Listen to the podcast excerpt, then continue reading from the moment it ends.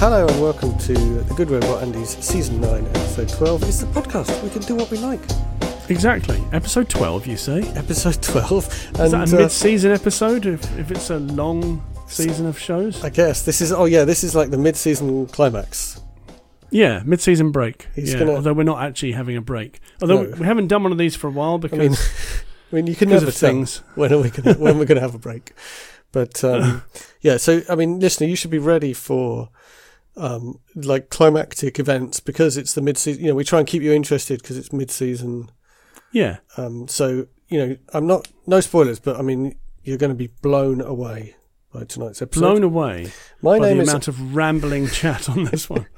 My name is Andy Bailum, and this is Andy Cockerill. And the thing that we're going to talk about eventually after some rambling tonight is a movie called Promising Young Woman. Which I will say, before we continue, does contain descriptions of some very adult themes. Okay. Maybe triggering things. So I just warning for listener there. Okay, so can we have topic areas that might, if you need to avoid certain topic areas, can you? Yes.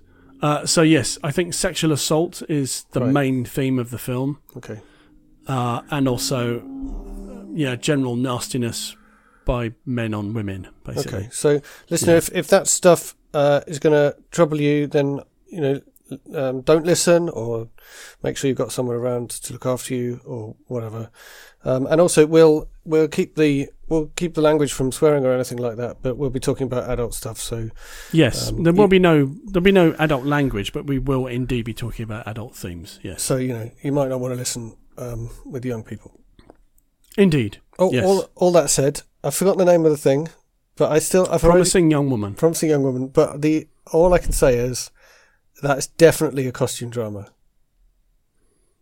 It definitely isn't. Oh, I thought I was on the money. Nor is it a rollicking Disney adventure. No, I kind of assumed not. Yeah.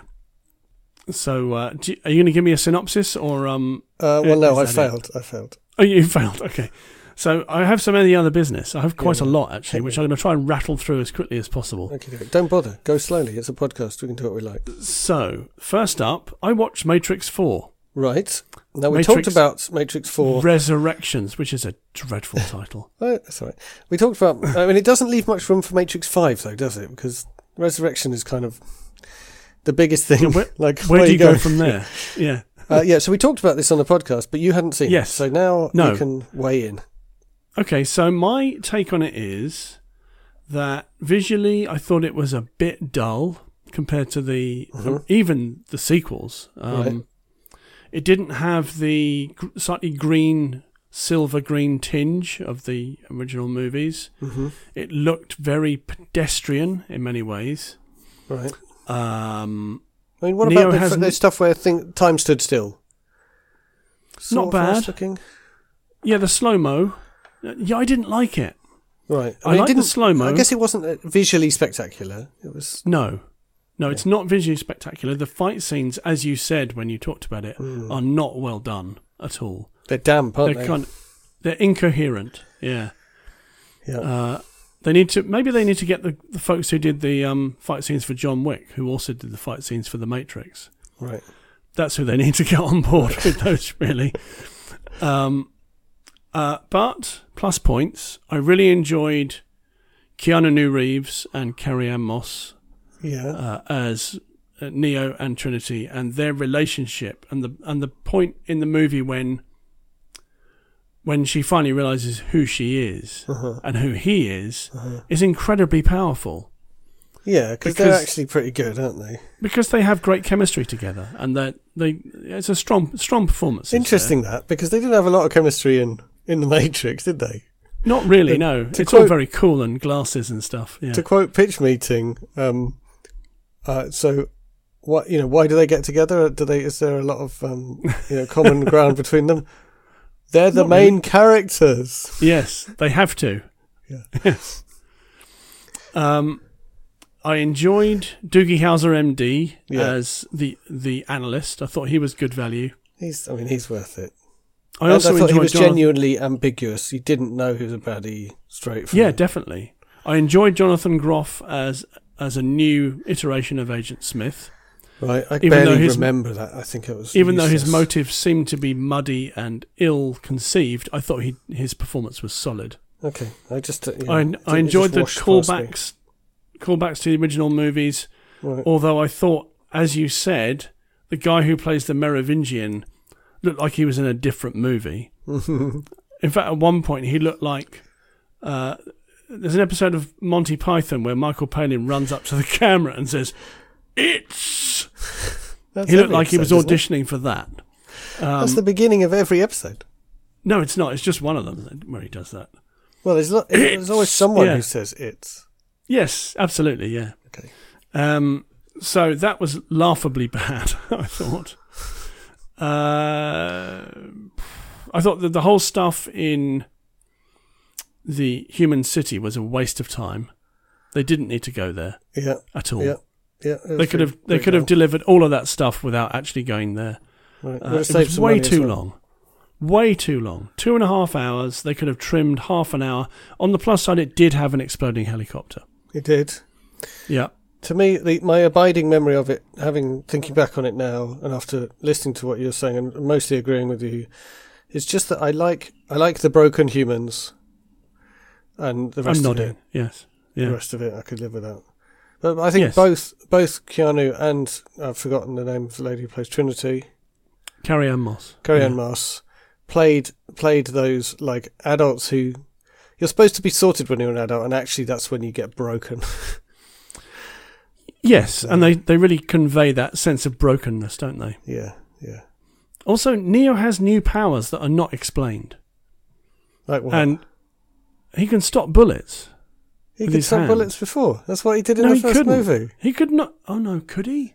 Oh, yeah, he could, couldn't he? Yeah. Yes, you're right. The real thing to explain is what happened to him in all the times in the movies where he doesn't just completely magic it. Yes. Why not? Why haven't you done that? Yes. Yeah. Yes, you're right. So you're absolutely right. So in the first Matrix, he stops bullets. He puts his hand up like this. In this one, he's really trying hard to stop them, which is why it looks like a different power. Right. Okay.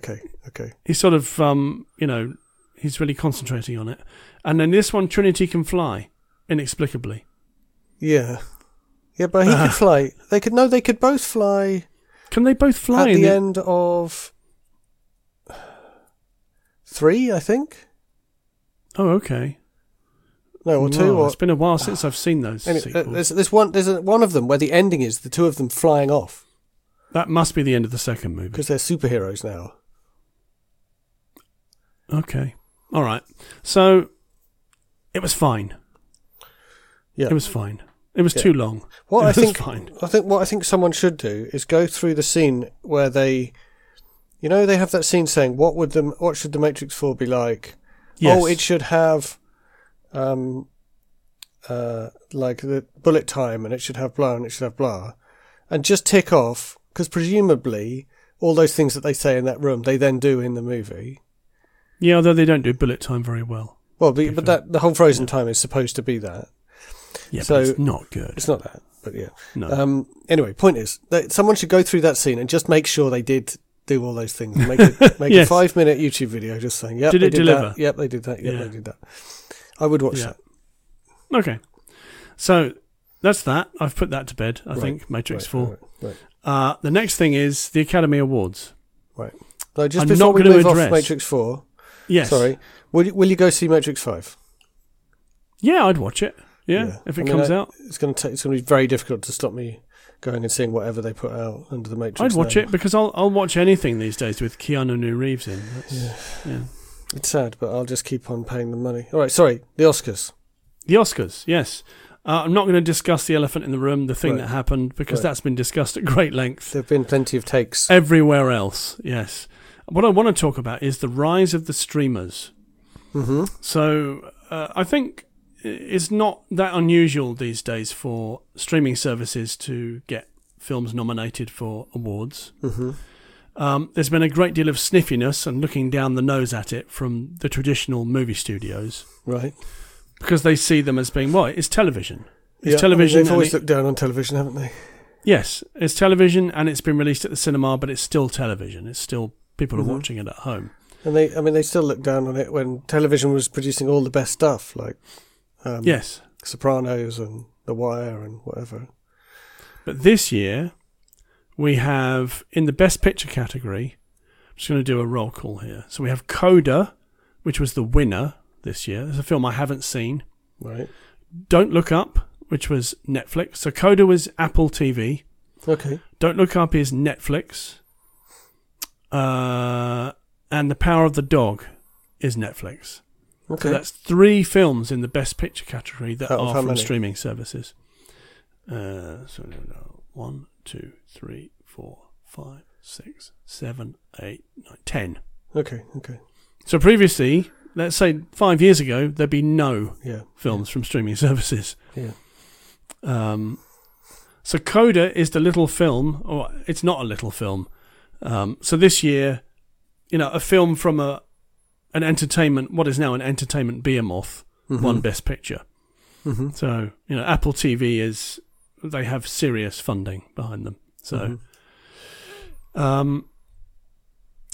haven't heard of any of those things. Okay. And directing, so Jane Campion won for The Power of the Dog, which is a Netflix film. Right. So to my knowledge, that is the first time that a streaming service has won a big, two big awards there. Interesting. Yeah. And presumably that's overcome the bias of the judges who are from the movie industry, right? So I think what's driving that is something we've talked about before, which is the Oscars So White campaign. Uh-huh. And the Academy trying to get younger, more switched-on people, people of colour, LGBTQ folks onto the Academy to widen the appeal and to get films in there that may not previously have got in. Mm-hmm. And this may well be a facet of that. Right. Is that, it's quite a big deal. People under 70 quite often watch Netflix. Yeah. So we've got Jane Campion winning for The Power of the Dog. That's in the Best Director. Actor in a leading role. Nominated. We got 2 Netflix nominations there. Wow. So we got Benedict Cumberbatch for The Power of the Dog and Andrew Garfield for Tick, Tick, Boom. So those are both Netflix movies. Right. So that's up there with like one of the major studios, right, in terms of number of nominations. Absolutely, yeah, absolutely. Actor in a supporting role. Again, we've got a winner for Coda, which is the Apple TV film. Mm-hmm. So this is a big deal, and we've got 2 actors in the supporting role who are also in Power of the Dog. So in the actor in a supporting role is dominated by streaming services. Well, yeah. This is a big deal. What does it mean? I mean, wouldn't it be great if they were like plucky upcomers, but actually they're enormous? But they're not. They're enormous behemoths. Apple's one of the richest companies on the planet. Yeah, I think Apple is the most valuable company on the planet. Most valuable company, but not the richest individual person. But I think you're right. Yeah. Yeah. If you multiply the number of shares by the share price, I think Apple is the biggest. So the way I feel about it is that a movie like Coda, which is a movie about a young girl who suffers loss of hearing, so it's a similar kind of story to Sound of Metal, but is living in a family of hearing impaired people, so they have never had hearing. Mm-hmm. A film like this, maybe a few years ago, would have probably rocked up as an indie film, would have struggled a bit, might have got some awards on the indie circuit, but probably wouldn't have troubled the Academy Awards at all. Yeah. But one of the things that is important for the Academy Awards is lobbying. Is this is the kind of thing that convicted rapist Harvey Weinstein was very good at, is basically just leaning on people and saying, you can vote for this film. This film's great. It's got Helen Mirren in it. It's fantastic. This kind of thing. And Apple, of course, have deep pockets. So they can go to all of those events and they can say, oh, this is our film Coda. You should check it out. It's good. You know, and it's that kind of thing that goes on. Mm-hmm. So I think that is a big deal in that case. Right. And I kind of think that I don't really have too much of a problem with it. No, I mean, they're massive. They're massive corporations, but it's a different set of massive corporations, which is probably better than just carrying on with the same old set. Yes, it's what it is doing is shaking up the industry in quite a big way. Mm-hmm, mm-hmm. I don't really have an issue with that at all. Mm-hmm. Because the movie industry, because of the way it seems to work now, is that franchises are king. You can't get anything mid-budget made because people just aren't interested in anything that's original and mid-budget. Mm-hmm. So lower budget things get made, and then the franchises get made, and then there's nothing else being made. Mm. That's a massive generalization, but it is kind of true. Mm-hmm. So the streaming services have the facility to make those mid-budget things. Right, because there's a niche there. Yes. Yeah. Because they know they can push it on their own service and get their money back just from exactly. Yeah. From something that's not like a complete splash. Exactly. That it would be if it was characters everyone already knew or whatever. Yeah, it makes sense. What I wanted to talk about just for the end of this talk about the Academy Awards is the technical categories. Okay. So this year instead of presenting them as part of the ceremony, they presented them before the ceremony, before the TV broadcast started. Is that because they don't care about them? Yes, basically. Yeah, brilliant. It's not glamorous enough. So you've got your VFX artists and your costume designers and people like that, and they're thinking that the audiences don't want to watch that. Maybe they should organise for some kind of punch out on stage. I mean. Punch out, punch up. Didn't something like that happen anyway? So, I mean, they should get like a sound designer to get up and like slag off cinematographers, and then they can have a fight. They can have a fight. Yeah, that's right. But I wanted to talk about Dune, a film that we both enjoyed a great deal. Yeah. Dominated in the technical categories this year. So one for cinematography, which is I think richly deserved. Mm-hmm. One for film editing. Mm-hmm. It won for music, so I thought the soundtrack was terrific. Yeah, I mean, it's hard to judge when I went to see it in the cinema with such incredible sound. It won good for the soundtrack and for the sound design. So, okay. Yeah, both those things. They were kind of the same, weren't they? It won for production design, which is also pretty stunning. Dune. No, what's production design? Oh, so what the sets look like, what costumes look like. So everything, basically, Costumes. What does the whole movie look like? Yeah, very good. In fact, the whole thing. I just immediately forgot it was a film and just thought it was filming of what was actually there. Yeah. And it won for VFX, which is, again... Right. It was up against two Marvel movies, No Time to Die. Well, I thought the VFX in that were fine. And Free Guy. Whatever. Free Guy's good, but I think I would have thought the effects were that difficult on the grand scheme of things. I think, but again, in June, I totally forgot that there were VFX. I thought I was just watching a sandworm or whatever. Yeah, because it just looks utterly compelling and real. Yeah, absolutely. So that is my take on the Academy Awards. Cool. Yep. So what? So Rise of the Streamers and Dune won everything in the technicals. Yes. Yeah. Rise of the Streamers, Dune won everything technical, and they didn't talk some about people it. Had a fight, but we don't talk about that. Right. Excuse me. Right. Promising Young Woman. Okay. Is a 2020. Was that it for Rambling? That's the Rambling. Okay. Yeah. Oh, cool. Rambling's done. Fine. Right. Yep. I mean, we'll probably do some more at the end. Okay. We always talk about The Walking Dead. Well, there's Walking Dead to not talk about much at the end. Yeah. Yes. So Promising Young Woman is a 2020 black comedy thriller film. Okay. Yeah. I'm feeling positive about it. Okay. Written, co-produced and directed by Emerald Fennell, although I would call her Emerald Fennell, but She prefers to be called Emerald Fennell. Well, so. I think you should use her preferred name. Yes, we are going to do that. In her feature directorial debut. Right.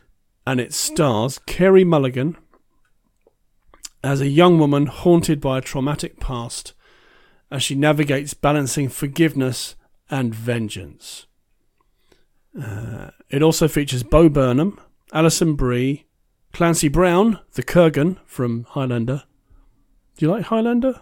I yes, but I have no idea. I think I've only seen it once. Okay. Jennifer Coolidge, Laverne Cox, and Connie Britton in supporting roles.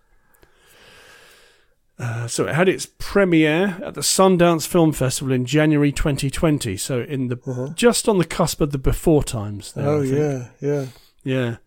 It was theatrically released in December 2020 when things started to reopen somewhat. Okay. Right. It was supposed to be released in the summertime, but wasn't. Yeah. So it received positive reviews from critics and grossed 15 million worldwide. So not much, but because cinemas were shut. So right. Is it indie? Is it an indie? Yes. Okay. So that's pretty good for an indie film, right? Yeah. Yeah, it's not bad. It won Best Original Screenplay at the Academy Awards 2021. Okay. But was also nominated for Best Picture, Best Director, Best Actress, and Best Film Editing. So, you know. That's why I've heard of it. Yeah, probably. Yeah. And that's probably why I thought it was a costume drama. Anything that gets that many nominations at the Oscars with a name like that. I mean, it does sound like one, doesn't it? Yeah. I remember when people were started talking about this and it had Carey Mulligan in, I was thinking, yeah, that sounds like a costume drama. And then I heard about it more and tried to avoid spoilers and things like that because I was really intrigued by the sound of the movie. Right. So I went into this pretty much cold. Excellent. And I'm glad I did as well. Yeah, so I won't be doing that. No, you won't. No. Unless you can do a Men in Black on yourself and wipe your memory. I mean, generally, I do tend to forget things pretty easily, so... Fair enough. Yeah. So, Carey Mulligan plays a woman called Cassie Thomas, who is a 30-year-old medical school dropout. She lives with her parents. She works in a coffee shop. 7 years earlier, her classmate, Al Munro, raped her best friend and classmate, Nina Fisher. And there was no investigation by the school or consequences from the legal system, which caused Nina to commit suicide. So this is the stuff I was talking about at the top of the pod. This is quite serious adult stuff. Mm-hmm. So now Cassie, played by Carey Mulligan, spends her nights feigning drunkenness in clubs and bars, allowing predatory men to take her to their homes. She then reveals that she's sober and she threatens them. She blackmails them, basically, and says, you need to be nicer to women, horrible man. Okay. And then leaves them with their guilt and feeling horrible about themselves. So she's quite messed up. Yeah. She's quite messed up. Very safe. No. No, it definitely isn't, no. I'm not sure how effective it would be either. But anyway, yeah, okay. I'm not sure it is all that effective. I just think she's incredibly angry. Yeah. She goes on a date with another former classmate who is now a paediatric surgeon, played by Bo Burnham. This is a guy called Ryan Cooper, who mentions Al, who's the guy who did the sexual assault, is getting married. And she begins a plan to exact revenge on Al and all the other people who are responsible for him getting away with what he got away with. Right. She meets another former classmate, Madison McPhee, who continues to deny that the sexual assault even took place. So you said this is a dark comedy? Yes. A black comedy? Yes, absolutely, yes. Okay. Yeah. And let's say it's pretty dark. It goes to some very dark places. Yeah, I'm struggling to think where the humour comes from, but I guess it's the dialogue or... Yeah, the dialogue is pretty sharp and snappy. Right. Yeah. And yeah, I'll go into that in a minute about motivations and that kind of thing. Mm-hmm. So she starts to target people. She starts to try and, you know, push buttons. And she next targets Elizabeth Walker, who was the school dean, mm-hmm. who dismissed the case for, in quotes, lack of evidence. Right. And she lures her teenage daughter into her car, posing as a makeup artist for a popular band. And then she meets Walker, the dean of the college, mm-hmm. Under the pretense of resuming her education, and questions her about Nina's case. And when Walker explains away her actions, she tells her that she dropped Amber off at a dorm room with drunk male students. So there's some serious nastiness going on here. Mm-hmm. Walker then later apologizes for her inaction, and Cassie reveals Amber is safe at a diner, so she didn't do what mm-hmm. she did. Mm-hmm. She was trying to get information out of her. Yeah. She then cancels a date with Ryan and instead again lures a man into taking her home. And as they're walking out of a bar, they run into Ryan, who doesn't really know what's going on and thinks that she's sleeping around on him. Right. So that kind of backfires. She's not making good decisions. No, she's making, I would say, increasingly bad decisions. Mm-hmm, yeah. Mm-hmm. He then visits Jordan Green. Hey, Ryan. Cassie visits Jordan Green, who has played an uncredited Alfred Molina, who is just terrific in everything that he does. I don't think I know. Maybe I'd recognise him. I'm sure you would recognise him, yeah. He made his movie debut in Raiders of the Lost Ark right. a long time ago. Yeah, that is a long time ago. There's a lovely little anecdote about that. When he was on set, he'd never been on a film set before. He'd only done theatre work. And he didn't realise that the marks on the floor were for him. Uh-huh. And he kept overstepping it or not stepping on the mark. And the mark is there so that you're in focus. Yeah. And so Steven Spielberg was getting increasingly frustrated with this. But because of the way film sets work, he wasn't saying anything to him. Right. He was just getting exasperated with it.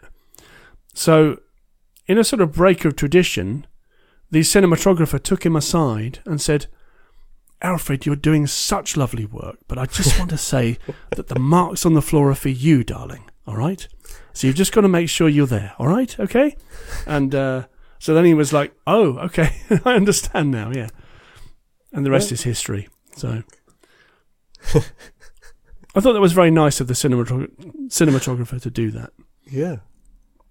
Yeah, yeah. There needs to be a lot more of that in life, especially in multicultural environments where people's social cues are different and so on. Yeah, absolutely. Yeah. So anyway, Cassie visits Jordan Green, played by Alfred Molina, who is Al's lawyer, who harassed Nina into dropping the charges. So we're starting to see mm-hmm. it all unravel now. Mm-hmm. Jordan Green is remorseful. He hasn't been practicing law because he had a nervous breakdown.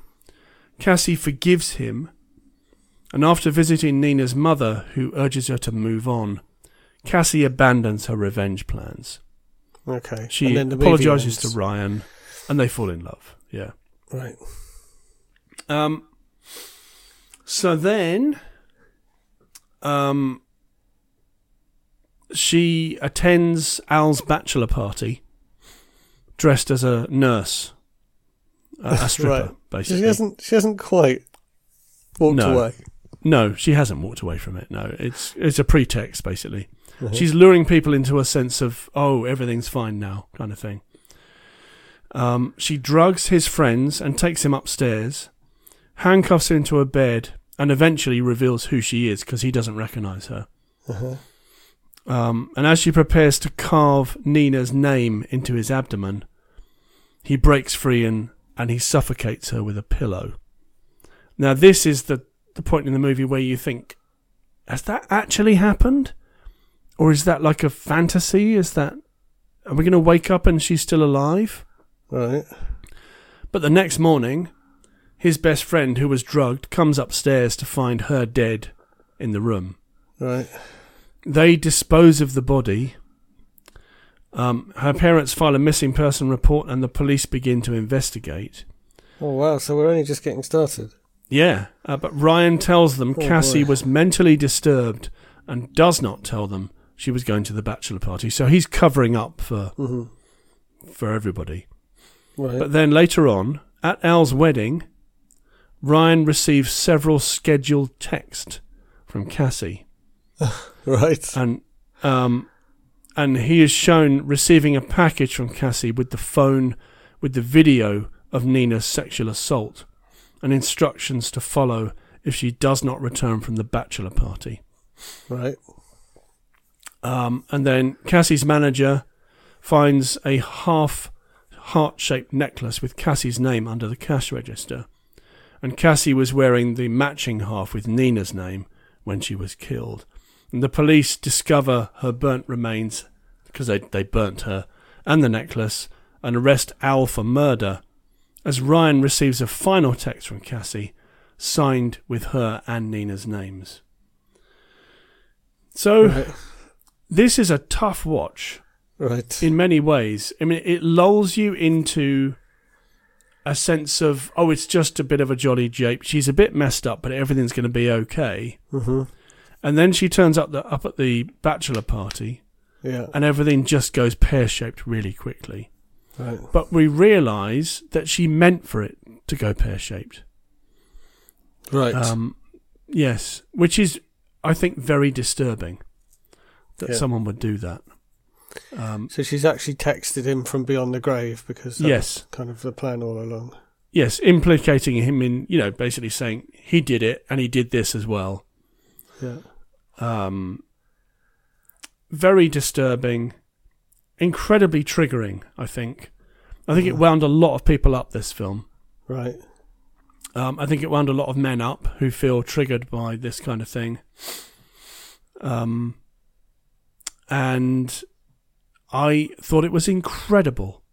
I think it's one of the most thought-provoking films I've seen in a long time.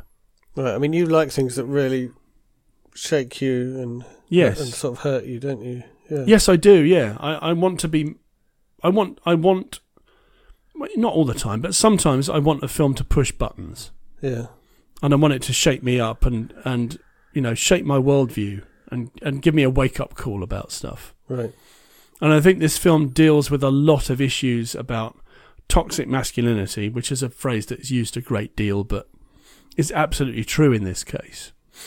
It deals with someone, we're told, I think women in particular are told after they've been through a traumatic event to just move on with your life and just forget about it. Uh-huh. But Cassie is absolutely not forgetting about it. So I feel like this is contrasting with, help me out, the series that we discussed with Hannah Dunleavy. Oh, The Handmaid's Tale. Handmaid's Tale. So we that series of Handmaid's Tale, which dealt with kind of not deciding not to move on and not to. Yes. This feels like this deals with it in a way that is actually kind of moving the conversation forward and. Whereas I feel like Handmaid's Tale kind of just expressed one emotion and didn't really make you think very much. Absolutely. Yeah, I agree with that, yeah. I think this does make you think about the way that privileged white people can get away with a great deal if they've got the right connections. Actually, no, shall I rephrase that? Privileged white men can get away with a great deal if they got the right connections. Mm-hmm. And even if, Cassie, who was at medical school, is clearly not poor at all. She's got wealthy parents. She is just utterly messed up and knows what happened, but nobody will listen to her. Mm-hmm. But she knows what happened.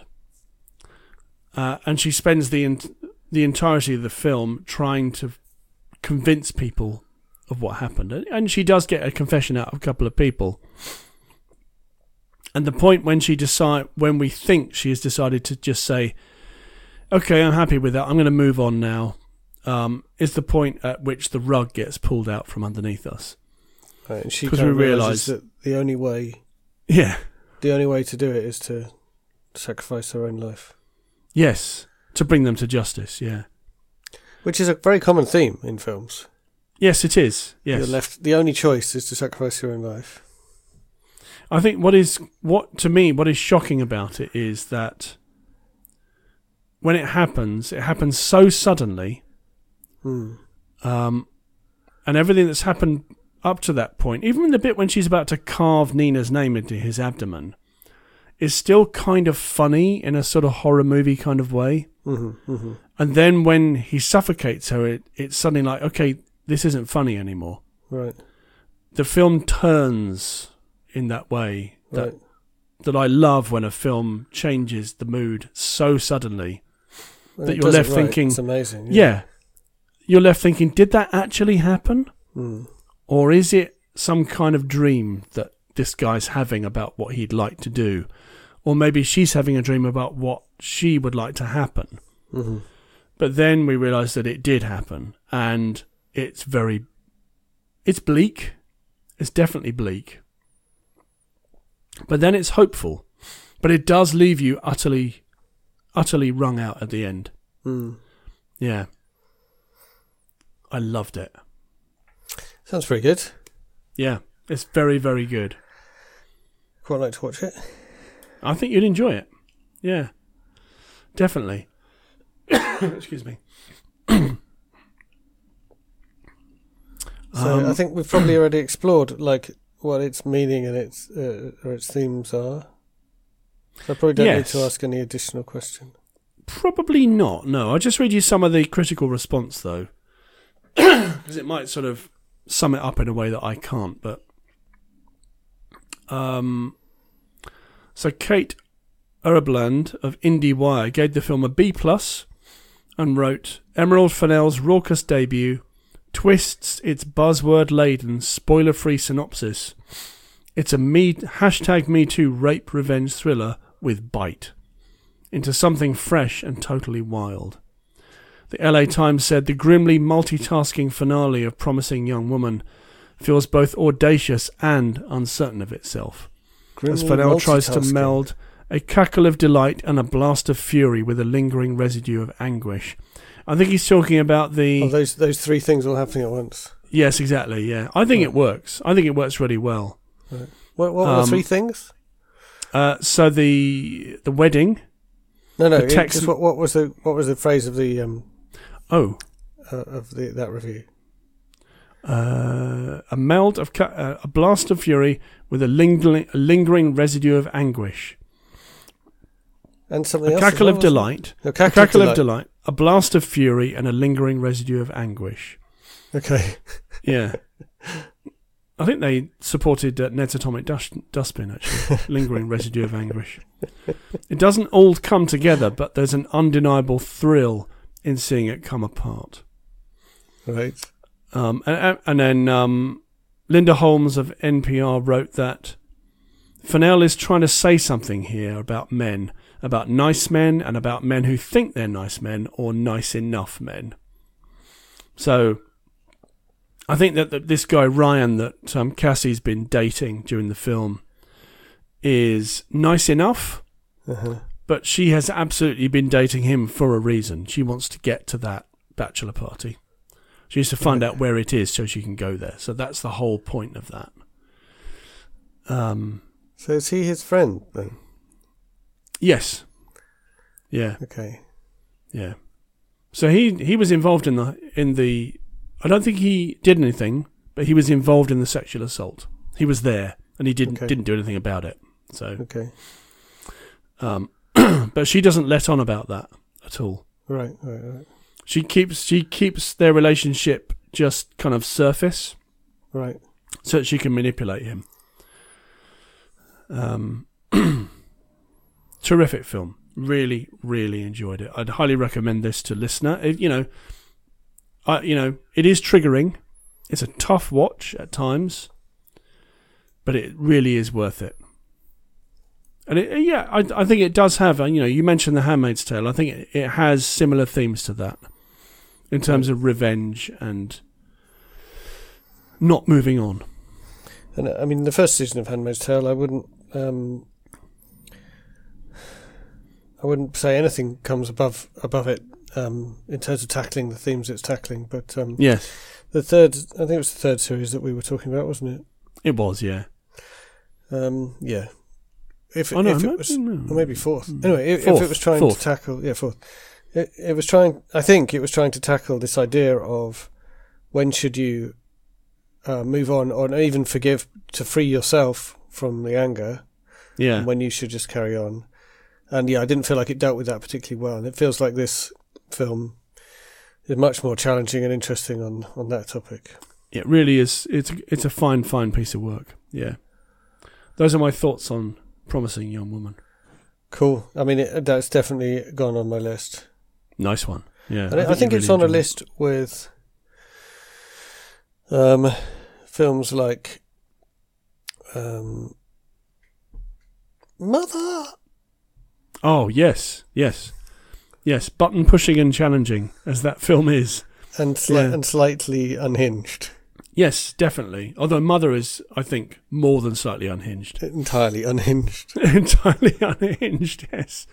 I think it's one of the most visceral experiences I've seen. Yeah. Right. Mother is a visceral experience of a film, isn't it?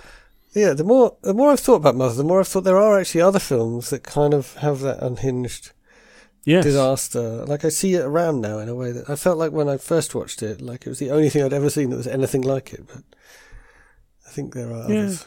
I kind of felt the same way about Noah, the one with Russell Crowe. Yeah, which I really enjoyed.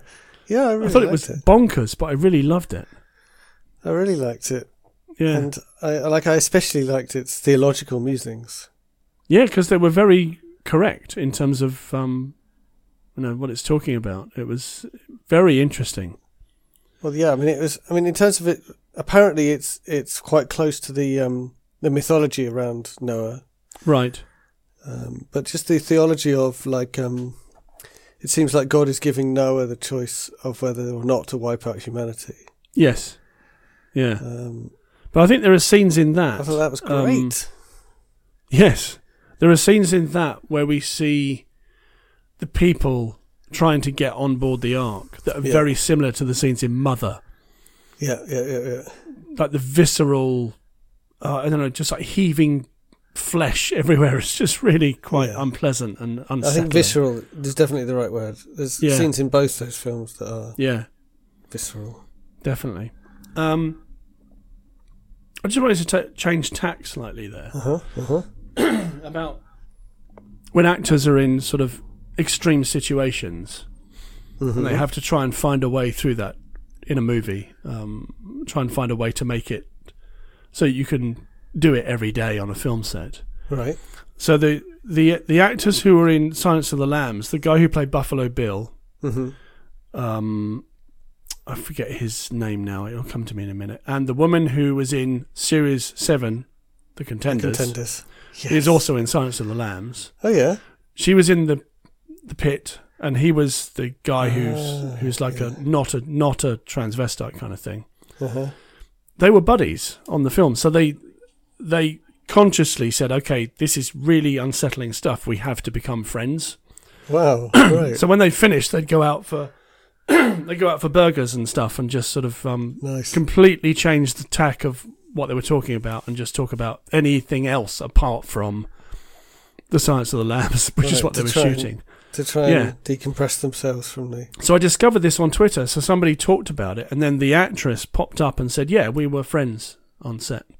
Nice. Which is really cool, I think. So was it the main character from Series 7, The Contenders? Yes, yeah. The pregnant woman.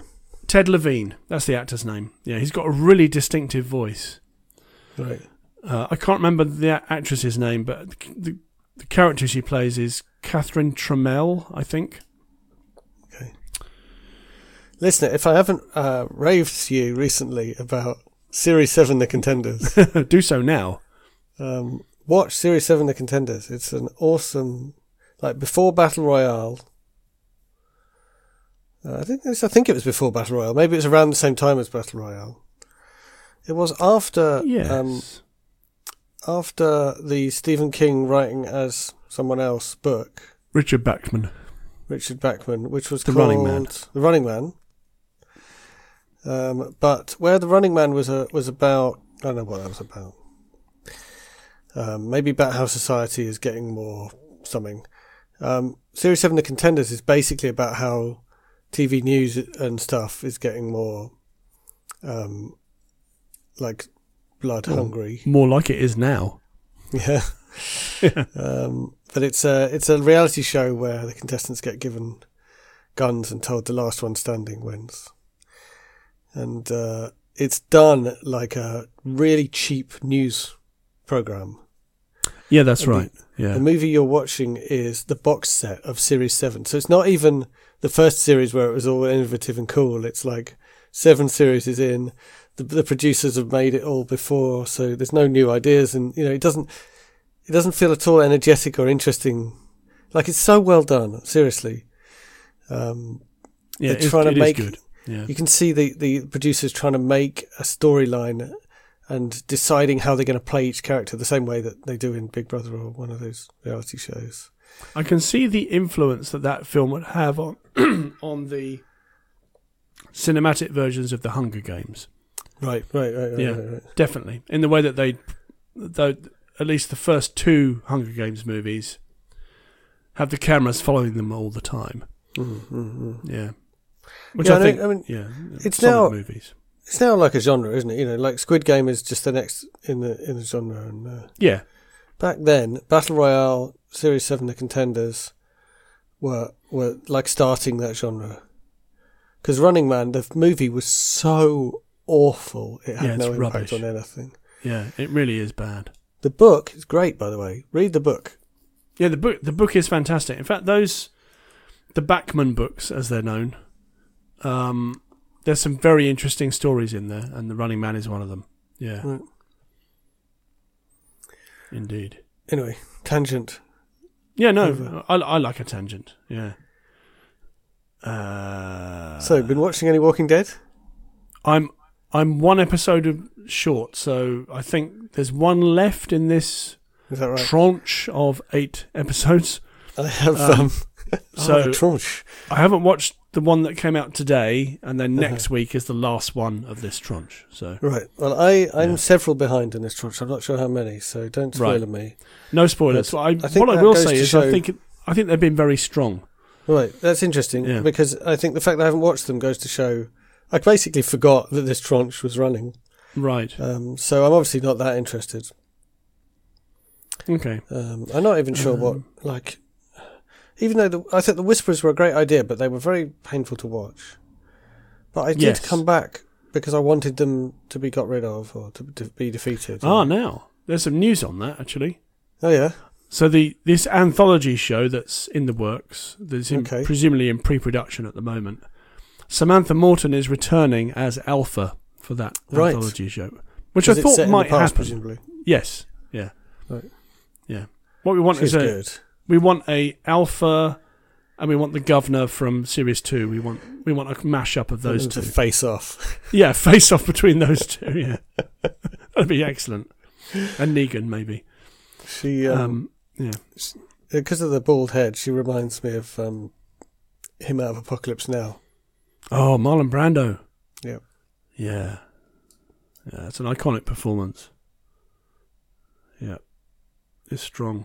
I've been watching the Lord of the Rings movies with my eldest son. Yeah. And I haven't seen... I saw The Return of the King about 7 or 8 years ago, but I haven't watched... I saw them all once at the cinema. I haven't watched the other two for a long time. Right. And I used to be of the opinion that The Two Towers was the best because it's the middle and it doesn't have to do any setup and it doesn't have to finish. Right. So it's kind of quite a pure movie in that way. Right. But I now, having watched Fellowship recently, I found that it had real emotional clout, Fellowship. Okay. And I now think that that's gone up in my estimation quite a lot because I used to think that it was kind of, it's a huge setup film. There's a lot of exposition in it. Mm-hmm. But I actually think that it's got real emotional heft and heart to it. And I enjoyed it a great deal, actually. That's interesting. So we're halfway through Return of the King because it's very long. When I watched them, I thought, these are good because I like the horror influence, and yes. they're how I imagined it when I read the book. Right, yes. But yeah. I didn't think, any more than that, I didn't think these are life-changingly brilliant or whatever. No, interesting fact about me is that I would be quite interested to watch the extended editions just because they're so long, and that's kind of interesting. They are very good, the extended editions. Okay. Yeah, definitely worth a look in terms of what they add to the narrative. They add a great deal. So, but you can see why they cut them down, because it would have been unwieldy. You can't do it. No, you can't. I think Kill Bill would have been better as one film. Oh, definitely. Yes. It didn't need to be two. It was self-indulgent. On the other hand, Kill Bill Part 1 is quite a lot more fun than 2, so maybe it's good that that exists. But there's stuff you could lose from Part 1. Yeah. And you could lose a lot from Part 2. And you could kind of just do the final scene from Part 2 and then you'd have a movie. Yes, indeed. Just Part 1 and then the final scene of Part 2. Yeah, that's right. What else? What else have you been watching? I don't think I've been watching anything... Oh, no, we did start watching something new. Oh, yeah? We started watching The Stand, a Stephen King adaptation, actually. Ah, yeah. You love your Stephen King adaptations. I do. So I also love The Stand as well. So I've read... Right. I read it when it... Well, I didn't read it when it came out, but I read it years after it came out. And then Stephen King released a unabridged version, so with more content, which is even better. Oh, wow. Even though it's a massive doorstop of a book to begin with, it's an even bigger massive doorstop of a book. So presumably he wrote all that at the time and then it got cut out, is it? Yes, but then you get successful and you say, okay, I want to release the whole thing. So the publisher says, yeah, fine. Adaptation came out last year. That's been in development. I've been watching it closely because it's a book that I love and I wanted them to do it properly. It was in development for a while as two movies, which didn't happen. Then it was a TV show again. Then it was one movie. Then it was three movies, and various directors have come and gone. Yeah, sounds. But they finally did it last year, and as a series. Yes, and although I think some of the casting is a bit on the nose. Mm-hmm. The first episode, which chops up the narrative, which is very cool. So, my wife is very, very familiar with The Stand. She listens to it quite a lot as an audiobook because she loves it so much. Yeah. So she knows it really well. And within 5 or 10 minutes, she was like, oh, they've chopped up the narrative. That's really cool. So, it subverts your expectations. So it's non-linear, basically, which is excellent. And each episode focuses on different characters because it's quite a big ensemble. Right. So each episode concentrates on 2 or 3 characters at a time. Oh, interesting. That probably works better for TV if you've got a lot of characters. It's very good. I mean, we've had to basically stop ourselves from watching the whole thing because, it's a one and done. What's it on? It was on Paramount Plus, but we got it on disc. So, okay. Yeah. So it was on a streaming service. We've been watching a series called Ad Vitam. Oh yeah, I think it is, which is on Netflix. It's French with subtitles. Yeah, and it's proper sci-fi. None of this like things crashing into each other, Marvel type sci-fi. It's actual sci-fi, which by which I mean it has an idea and it explores it. High concept stuff. Yeah, and the idea is that we have solved aging. Ah.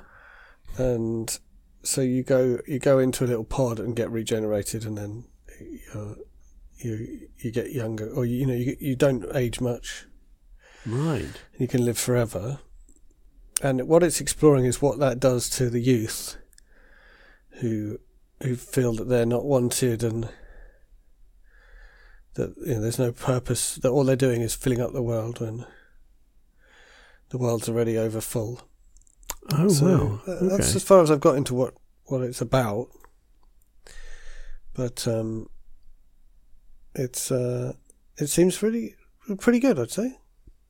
That sounds a lot like... So I used to read the comic 2000 AD, which was a week, which is still going. Yeah. A weekly comic, sci-fi, action, horror for kids and young adults. Well, anybody really. There was a story in that called The Dead, in which a society solves the problem of aging and nobody dies. But then things start to go horribly wrong because nobody's dying. So, right. Yeah, and that sounds very similar. And that was an interesting show. I thought it was an interesting counterpoint to both Handmaid's Tale and what's the thing?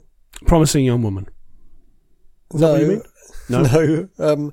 The thing where no one can have babies anymore. No one can have... Handmaid's Tale. As well as Handmaid's Tale is another one.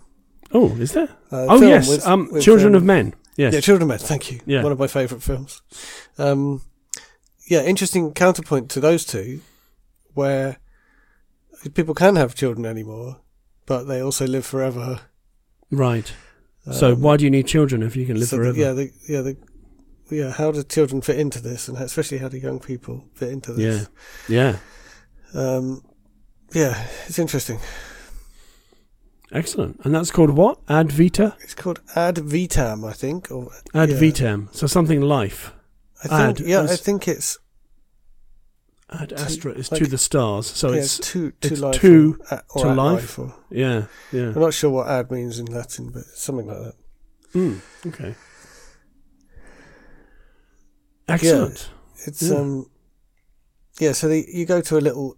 Like there's clinics kind of all over the place for doing your regeneration, and they're kind of slightly seedy, you know. It's kind of right.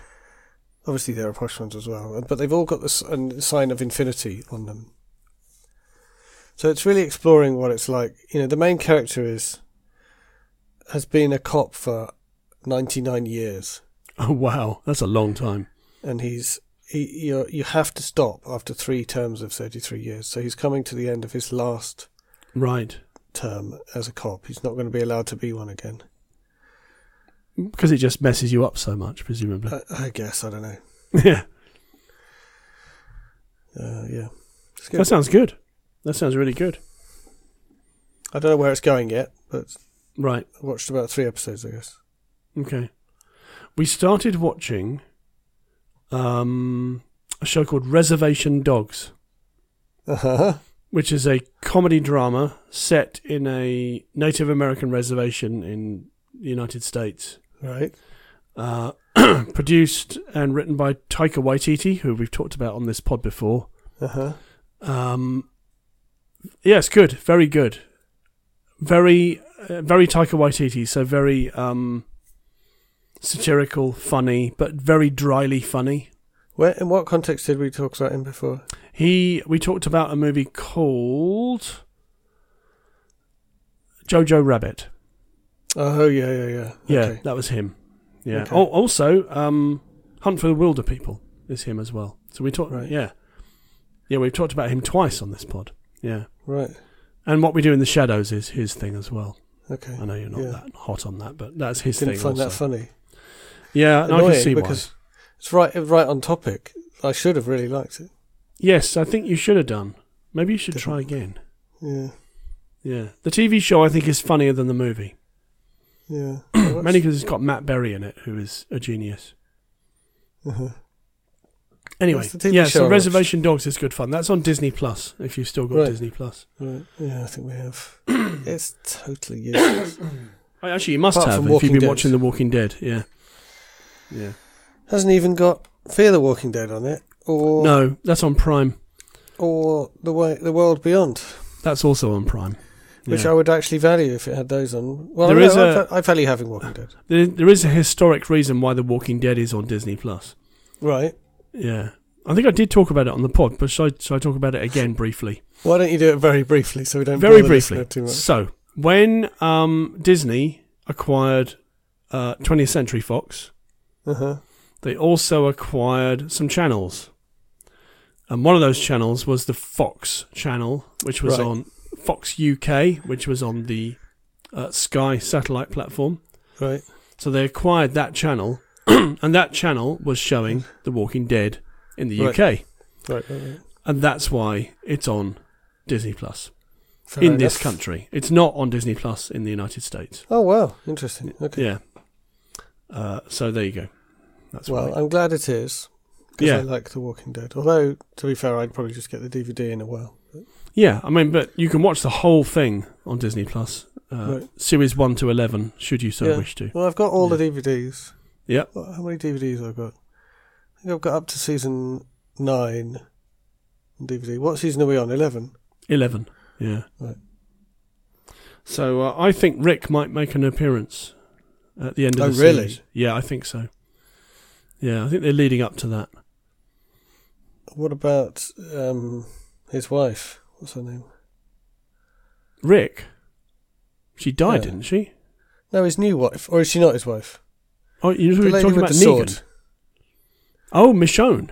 Michonne, yeah. Yes, she might come back as well, yeah. Sorry, yes, absolutely. It's been so long since she's been in it, yeah. I'm not sure if they were married, but... No, probably not. Anyway. But yeah, maybe. Okay, that would be a horrific cop-out, in my opinion. What, if he returned? If the two of them come back and go, "Hi, it's us!" And then it's like, come watch our new series. I hope she doesn't, but I think he might. Right. Because we know he's still alive, don't we? Yeah, we know she's still... Well, we haven't seen her die. No. No, she got written out very suddenly. Right. Yeah. Anyway, I got nothing else. Anything to plug? I guess it's plugging. This day after tomorrow, so Wednesday, the 6th of April, I'm going to conference, my ACCU conference. Ah, in Bristol. It's a programming conference in Bristol. Yes. And then on Saturday, the 9th of April, I'm doing a talk there about Matrix stuff, which is the stuff that I've raved on about before. Ah, yes. Which is, what I'm talking about is, kind of how to...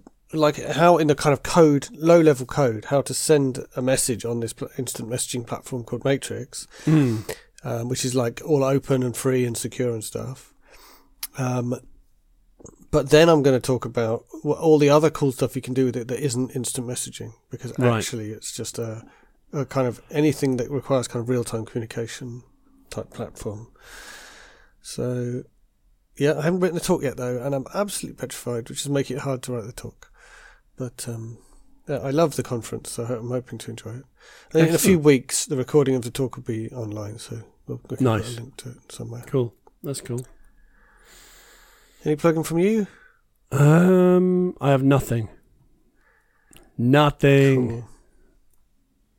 That's it. Cool. Well, that's it. Thanks a lot, listener, for tolerating us. If you listened to the show on the 1st of April, quite a few people did. We don't know why, so let us know. Yes. Oh, and by the way, tell your friends, tell all your friends. Yeah, tell your friends, tell both your friends. That's it. See you next time. Okay. Bye bye.